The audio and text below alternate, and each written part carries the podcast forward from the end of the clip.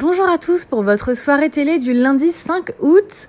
La rédaction de Téléstar a sélectionné pour vous trois programmes à ne surtout pas manquer. On commence la semaine sur les chapeaux de roue avec un western Open Range diffusé à 21h05 sur France 3. Le pitch?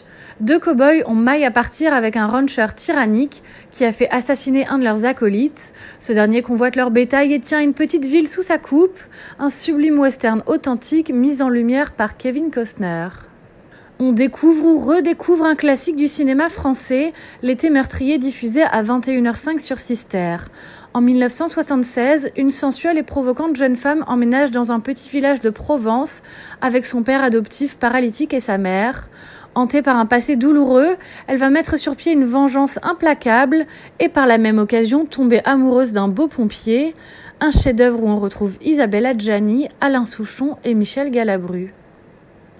Ou alors miser sur un autre classique Réservoir Dogs de Quentin Tarantino, diffusé à 20h50 sur TCM Cinéma.